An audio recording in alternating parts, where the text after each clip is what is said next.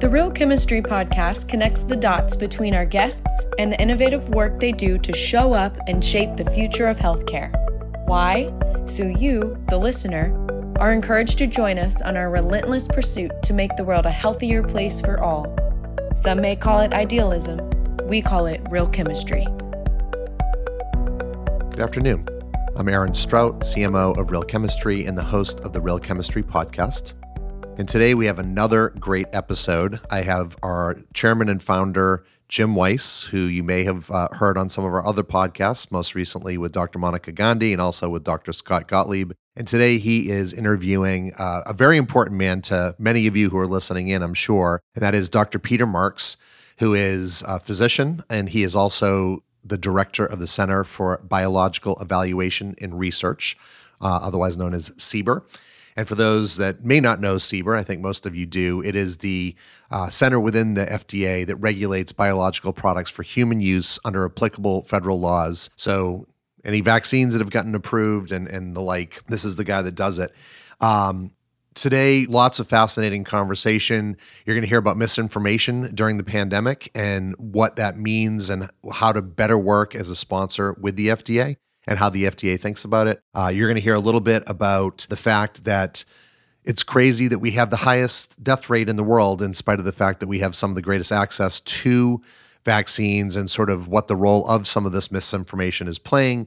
Um, a little bit of fun and a light, you know, how to get the word out there. Dr. Marks uh, let us know that he has actually been on Clubhouse and is doing videos on Twitter. So, really trying to meet people where they are, which is so critically important. Um, you'll hear some references to jazz in there and the fact that that what regulators should do is very much like jazz. You have to have a structure, you have to have a format, but some improvisation is uh, welcome.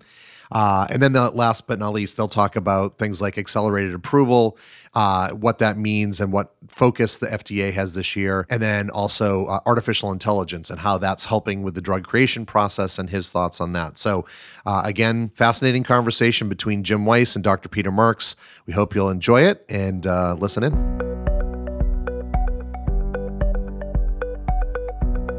So great to see you, Dr. Marks. Let's just jump in. You know, the pandemic is what it's all about these days, it seems. So, you know, how have you seen the remit of CBER change in the last few years through that period? And are you looking forward to the transition to working alongside the pandemic, which I think we've heard you talking about, as opposed to being dominated by it? Yeah. So, you know, because we had both uh, convalescent plasma at the start of the pandemic and then vaccines, um, we have been really overwhelmed in some way by uh, pandemic response. The first generation of vaccines, now we're already talking about a second generation of vaccines or variant vaccines, um, universal coronavirus vaccine. So we're we're uh, we've been so vaccine focused um, nothing wrong with that, um, but it's it's it's it's actually had to uh, come at the cost of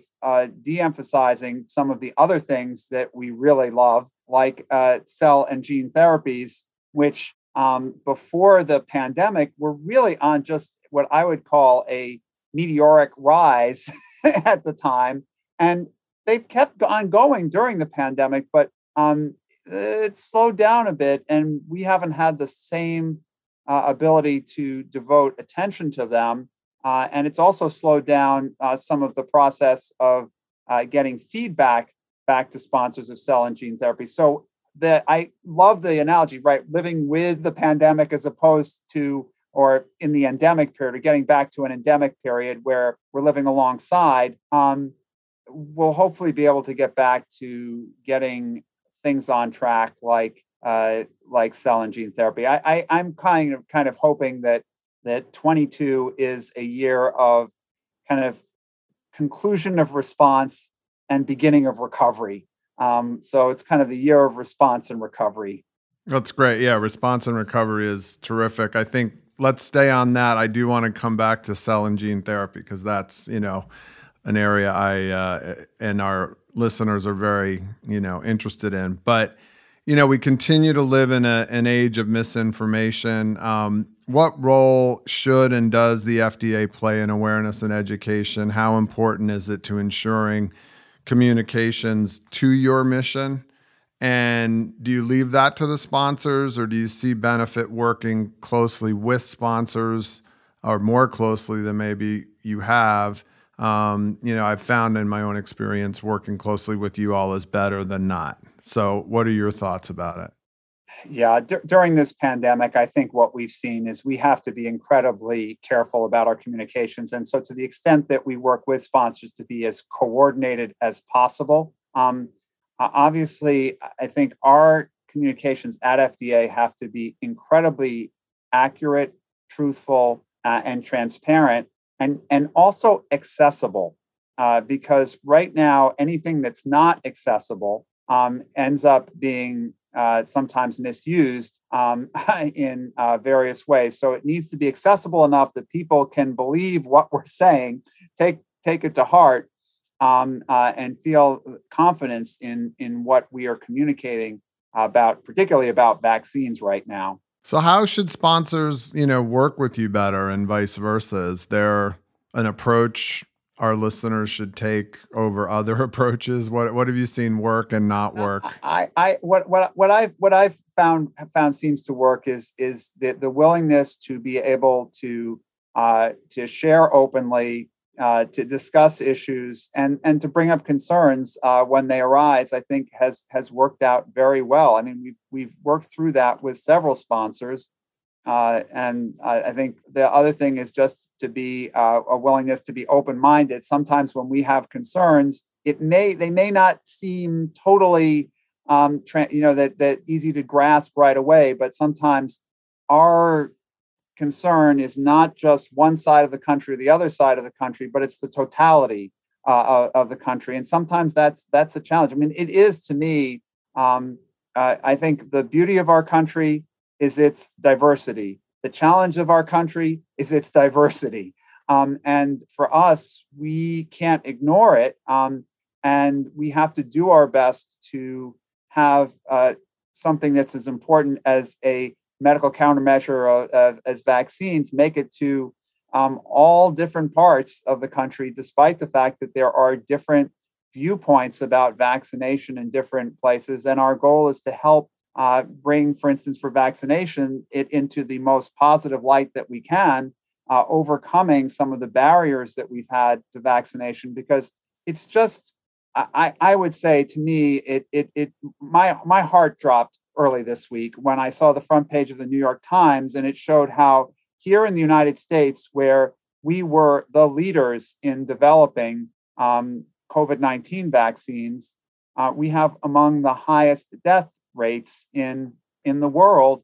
And it's solely attributable to the fact that we just don't have the same uptake uh, of vaccines as other it's, it's it's not attributable to the fact that we have you know a more virulent strain of coronavirus you could argue well maybe we have people with more comorbidities but no it's mainly correlates best with the fact that we just have a lower population of people vaccinated and the only way i think we'll get there um, is if we chisel away um, by good communications um, at the distrust that's occurred.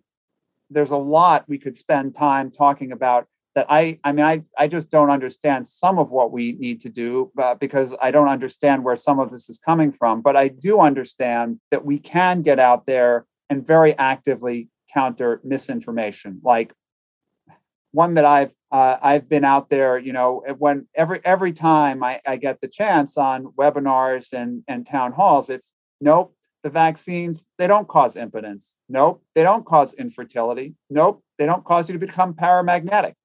Nor do they cause you uh, to be able to be tracked by the government.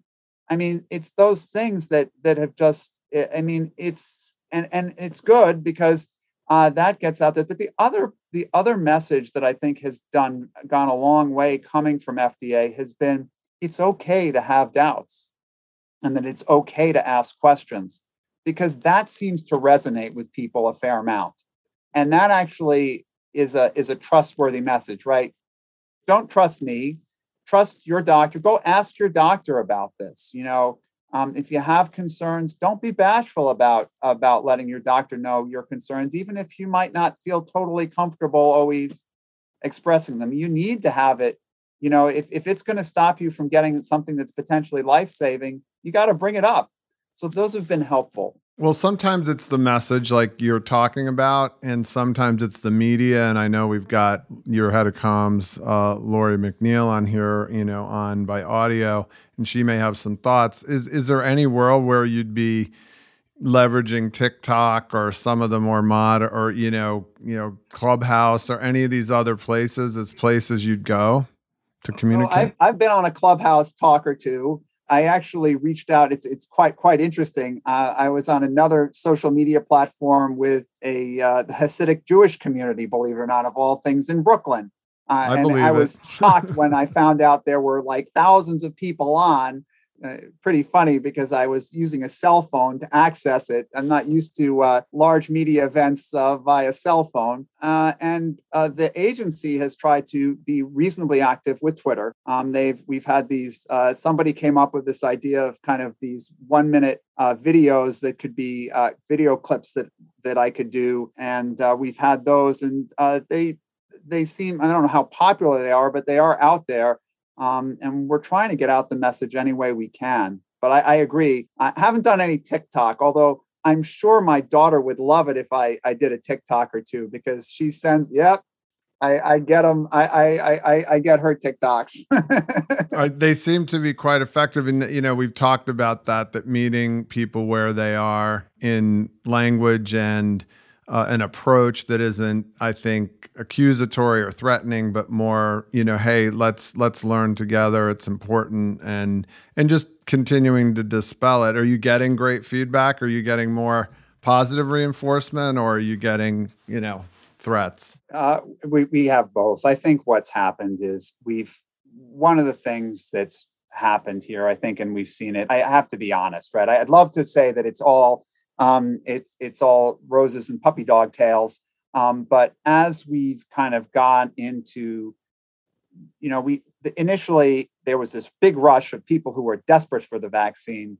Then came the people who were less, you know, that were less felt less pressure. But oh gosh, a bunch of people have gotten it. Then we got to some of the people who, oh yeah, I guess I'll get vaccinated, particularly because my employer would like me to. Now we're left with people who really don't like the idea of vaccination for whatever reason. Um, I think some of it's tied up with civil liberties. You know, that's my my body. I get to do what I want, and uh, and some of it um, is just fear of of the unknown. Um, but uh, it it has been interesting because there has been some communities that have really embraced. I mean, I, I have to say I've been impressed. African American community, they've really embraced trying to get people vaccinated. The American Indian community uh, and the Alaskan Natives, they've really embraced getting people vaccinated in a big way. And I've been so impressed to work with them. Um, and, and, they've good, yeah. done exactly, you used the words, Jim, that exactly what they was. They want to meet people where they are. And they've managed to do that. And, and whether that's meeting people where they are in the barbershop, um, or um, with tribal elders. Yeah, that's that's where they're that's where they're doing it. Right in the in the language and culture yeah. they want to communicate. Right, and and I think the the nut that we're having here is that there's this other group of of individuals where it's hard to figure out exactly where to where to meet them and you know i mean some of this i've tried to if, if you can't do it for any other reason do it for patriotism right because if we have a lot of covid-19 going around and we have uh, you know, people dying of this and it's distracting uh, national attention, we're not as strong as a country, you know. So do it for that reason. I've tried every in, but it's it's a really it's a challenging nut to crack. Well, it takes a few times. I mean, you and I have been doing this a long time. The normal you know time frame for a new modality like this to take hold can be a decade and i think we both know that this has gone so much faster than you know, not only the development, the onset, the changes, having worked in flu, you know, we still have people resisting flu vaccines. So it's not like we haven't there seen this. I, I, I guess I tend to be a tad more optimistic looking at a half glass full. We still have more people going and doing this now. And you mentioned, you know, we work with the Black Coalition on COVID, um, and you know, folks that I think do have a more you know, I guess urgent view of it, but you know, at the end of the day, I think this concept of accelerating approvals and, you know, you, it's hard to keep up. The communications keep up with the advance. So I, you know, I, I know, I, I know it's, it can get exasperating, but I do think it's probably better than you get credit for. And at the end of the day, you just have to keep communicating. So I don't know if yeah, no, I think I mean I think that that's exactly right. You just there, we have no choice but to keep communicating and uh, uh, and and hopefully uh, this will this will get through. I, I do think also part of meeting uh, people where they are is we'll we'll soon have a probably a fuller portfolio of vaccine choices um, that will be uh, hopefully helpful. I know there are people that are looking forward to protein based vaccines because they're concerned about uh, the mRNA modalities and they, the, the side effects or the uh, uncertainty with the uh, adenoviral vectored vaccine. So it may be that that will be a good thing too. So uh, that's again part of meeting people where they are. If they feel more comfortable with a protein based vaccine and they're willing to take it, great. well, let's talk about accelerated approvals. You know, it's another big area of focus. You know, does that does the FDA, you know, do you need to overhaul that approach? Or is the current approach working? You know, it seems to have gone well for the pandemic, obviously, but you know, is that something we're going to continue to see improvement? So I, I, actually think the so our emergency use uh, authorization authority, I think, has been, I, I, I, in retrospect, as I look at this, it is one of the better crafted authorities that Congress has given us that is remarkable because of the latitude it gives us to respond to an incredibly wide variety of uh, potential emergencies with the flexibility to do what's best for public health. And I think so. I, when I've been asked, you know, do we need to change anything with that? It's like, no, please don't, please don't mess with something because when something is actually working this well, just, you know, don't leave well enough alone. In terms of transitioning these products over, I think we've we've known we've had to transition them over to um, fully approved products. They're they're mostly transitioning over to um, to fully approved, full approval, traditional approvals. Um, we could potentially use accelerated approvals if we had to uh, for things, and that might happen in the future if we start to uh, use surrogate endpoints, you know, such as immunogenicity. Um, uh, but we'll just have to take each case as it comes.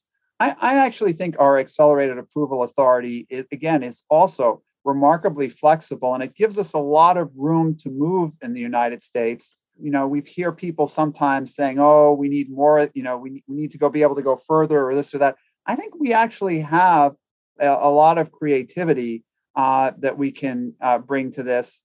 It's just a matter of how creative we want to be uh, in in applying it um, I, I, I, view a lot of regulation uh, to me is not it's a little bit like jazz music it's got a form and you you it's can improvisational. You, you well, it's improvisational yeah, based on improvisation right here and there to fit the fit the uh, to fit the music that you're playing at the time. So sometimes we have to improvise a little bit, but we're we're within a form. Okay, I mean we're not going to go outside. I mean, just so you understand, it's we we still have to at the end of the day make sure that we meet our um, our standards for safety and effectiveness. But there's a lot of there's a lot of room that's been given us to get there and we owe it to the you know the literally millions of people out there with rare diseases and more common diseases to be able to get them treatments um, that meet our safety and effectiveness standards as rapidly as we can. Well, yeah, I you know you talked about improv, so we'll go back to cell and gene therapy. You know, the last couple of years have been marked by delays and surprises around you know, CAR Ts and cell therapy and, you know, other new gene therapies for sickle cell and, uh, you know, on and on. Um, you know, but obviously some big strides forward. What do you see as the opportunities and hurdles to getting the next generation of therapies over the line? Right. Great, great question. I, I actually think so. The opportunities we have right now are that, that I see coming out of that because they've become all the more apparent during the pandemic the opportunities that we have are to uh, one is in the, the production of the products themselves to improve our manufacturing processes uh, so that uh, we do not have delays that come into cell and gene therapy um, uh, production due to the need for constant changes in manufacturing or updates that um, uh, between generations of products that are used, for instance, in the clinic and then commercially. So hopefully um, uh, that manufacturing issue can be dealt with. And then the other piece that I think will be the next kind of quantum leap is, is how we start to make the link between accelerated endpoints and our, our ability to get these uh, gene therapies across uh, the finish line for uh, uh, into the market. So I think everyone was hoping we would see that to be the case with the hemophilia gene therapies because gosh it's just a level and, and, we should be able to get there and then we unfortunately found out that the levels didn't correlate perfectly with what we knew to usually be our levels i mean i'm a, I'm a hematologist oncologist and I, I, i'm pretty familiar with hemophilia and unfortunately that didn't you know I, that that would have been really a nice thing had it worked. But there are probably going to be other places where we are going to have the right correlation, hopefully, uh, enzyme replacements, et cetera, where maybe we can start to be able to use accelerated approval endpoints to move some of these therapies for rare diseases forward more rapidly, uh, particularly in places where it could otherwise take several years to get to uh, the clinical endpoint that uh, you, you, you'd need in trials. All right, so there's certainly opportunity. There's a lot of improvisation required here, but you're you're optimistic. We'll we'll keep moving in the right direction. We both were around in the era of Jesse Gelsinger, so we know, you know, we, we can absolutely get further there. Right. And there was some great we've, encouraging made, CAR T data right. recently. We, we've made tremendous progress. We've made tremendous progress. And I actually think, you know, some people say, well, oh my goodness, we're starting to see all these toxicities I, am not that I'm not that worried about what we're seeing because what we're starting to see is that we're actually using gene therapies now in larger numbers of people, and that means you're going to see um, adverse events. I'm sorry to say that's just what the nature of things are, and it's our incumbent upon us to further refine these therapies, either the therapies themselves or how the therapies are deployed, so that we reduce uh, those adverse uh, consequences and we amplify the benefits of these. So um, I think, you know, gene therapy to me has an incredibly shiny future with it.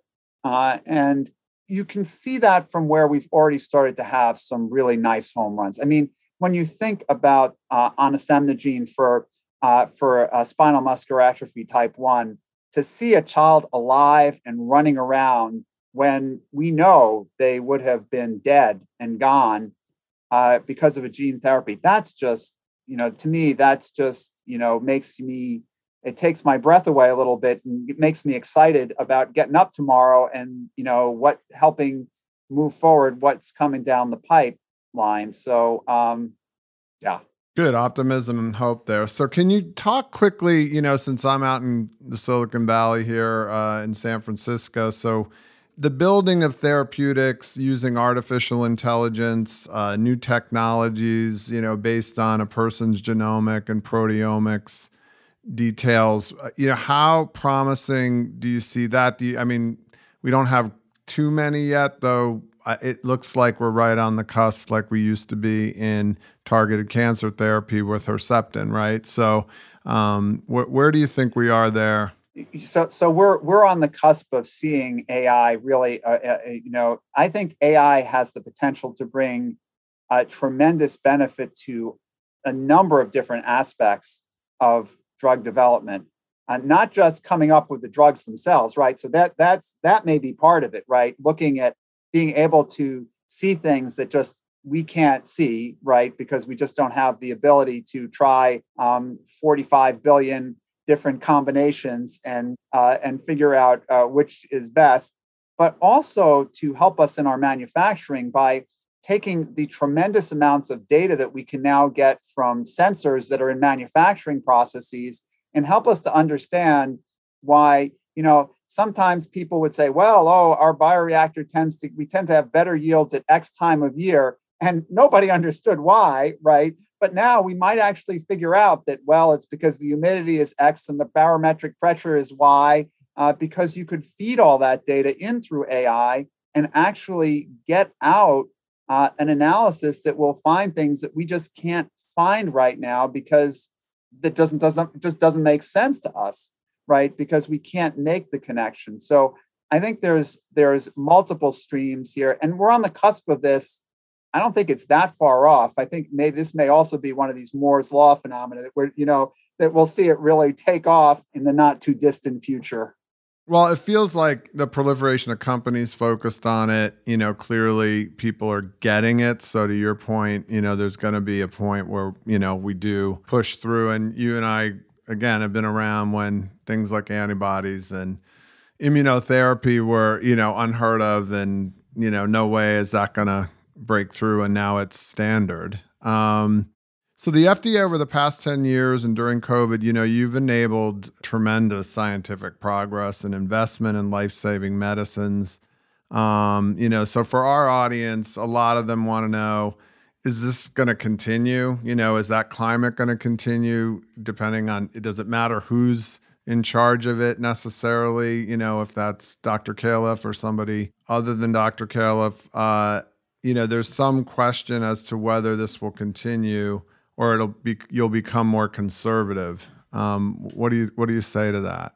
Uh, what I would what I would guess I would say is that at least from the standpoint of our center, the goal is to be um, really leaning in forward for patients with diseases in need, and that means that uh, you know it, it means continuing to be out there and doing our best to get therapies through the process. And I I mean, I don't know what, I mean, liberal or conservative, I don't know what to say because to me, if, as long as we are continuing to get through safe and effective therapies, that is, you know, they meet our approval standard, we should be moving them forward. And, and that's what we should want for our, you know, what we should want are, are, are, are, are therapies that are safe and effective. And it's true that for some of the very small populations, there may be more uncertainty simply because if you can only test something in 20 people because only 100 people have the disease in the world, you're not going to have the same certainty as if you can test it in uh, in uh, hundreds of millions of people, like we can the coronavirus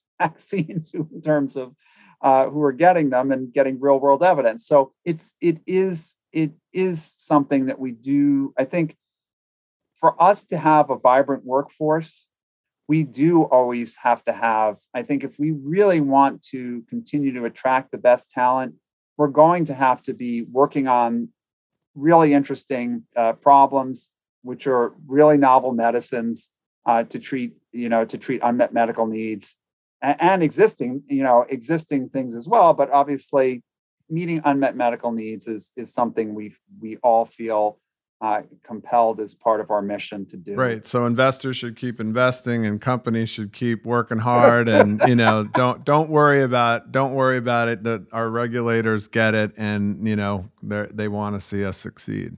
Well, I you know I think you know even if even if so yesterday I was testifying before uh, Congress for the for the reauthorization of the user fees, and I, I think both sides of the aisle get it that we are a biologic life sciences engine in the United States. And we have an important part of that here um, at FDA of being part of that ecosystem uh, and facilitating that. And I don't think anyone wants to uh, essentially kill the engine. Yeah, no, that's great. So, speaking of that, you know, we've all been working remotely. Do you see a world where we're going to have ad adcoms again that are live or are they always going to be virtual? Are we going to come no, back I, together I, I, so so I, my crystal ball doesn't know exactly when okay? I, my crystal ball is a little murky on that but i i see I, I see us hopefully. You know the reason why i'm trying to be optimistic about a year of response and recovery is i I, I'm willing to to go out on a limb and say that you know, I, I kind of see a, a, a, you know, a 90, 95% chance that hopefully as we come into summer, we're starting to get into the endemic phase of this and we're living alongside of small outbreaks of coronavirus, needing to deal with uh, the potential for things to, to break out. But bo- bottom line, getting by mostly. We are going to always have to be vigilant um, for that five or 10% chance, which could happen sooner. So it could happen this spring. That's why I'm saying it's 90, 95, because there is that small chance that we could have another pandemic strain, could be a descendant of beta or something that we're not highly immune to that could come around again. But I, I think that's a small chance. And, you know, we'll just have to see. We'll have to probably move into a period where we're living with living alongside this with the same kind of pandemic preparedness you already mentioned influenza. It'll be kind of like like influenza. We have this kind of seasonal uh, influenza. We'll have kind of seasonal coronavirus and always have to be ready for a pandemic uh, outbreak of it uh, with uh, a rapid immunization program but so much better prepared. So once this pandemic is less of a consideration in that way and it's endemic and we're more free to move about, uh, where's the first place you're going to go and uh, what are you going to do? Oh, when we can move about again, you know, uh, I it would be nice to be nice to to go to a gym without uh, having to worry about things and to be able to be unmasked and you know just actually like exercise without uh, you know, normally. Um, and and it would be nice to go to a nice restaurant and and enjoy a nice meal without you know worrying. So I I don't know. There's so many different things that that uh, will be nice to do. We're we're you know this has been you know, no one should underestimate the the toll that this has taken on the psyche of everyone. Right? It, we are we're we're social animals. We've this has been uh, a really challenging thing uh, for for all of us uh, to deal with, and I and I actually think that some of what we see, uh, just to to kind of be philosophic for a moment, some of what we see with even the some of the anti-vaccine stuff that comes up, I think it's a it's a reaction to this incredibly stressful situation that we've been in that's so challenging for us as, as the social beings that we are. Right, and I know you're you at the FDA are collaborating with industry on you know mental health uh, you know solutions and new drugs and new things that will help us climb out of this, and uh, we're looking forward to doing that with you. Look, thanks so much for spending this time with us. We really commend you for being on that line and getting us this far and appreciate all the work uh, FDA is doing and look forward to continuing to collaborate with you uh, on all these exciting future developments. So, uh, you know, I hope we get to do some more discussions, Dr. Marks, but we're happy to uh,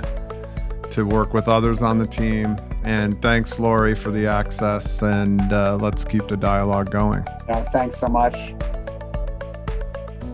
Want more episodes of the Real Chemistry podcast? We post a new episode every Thursday. Subscribe to our show on Apple Podcasts, Spotify, the Stitcher app, or iHeartRadio via the Health Podcast Network. Go to realchemistry.com for more info.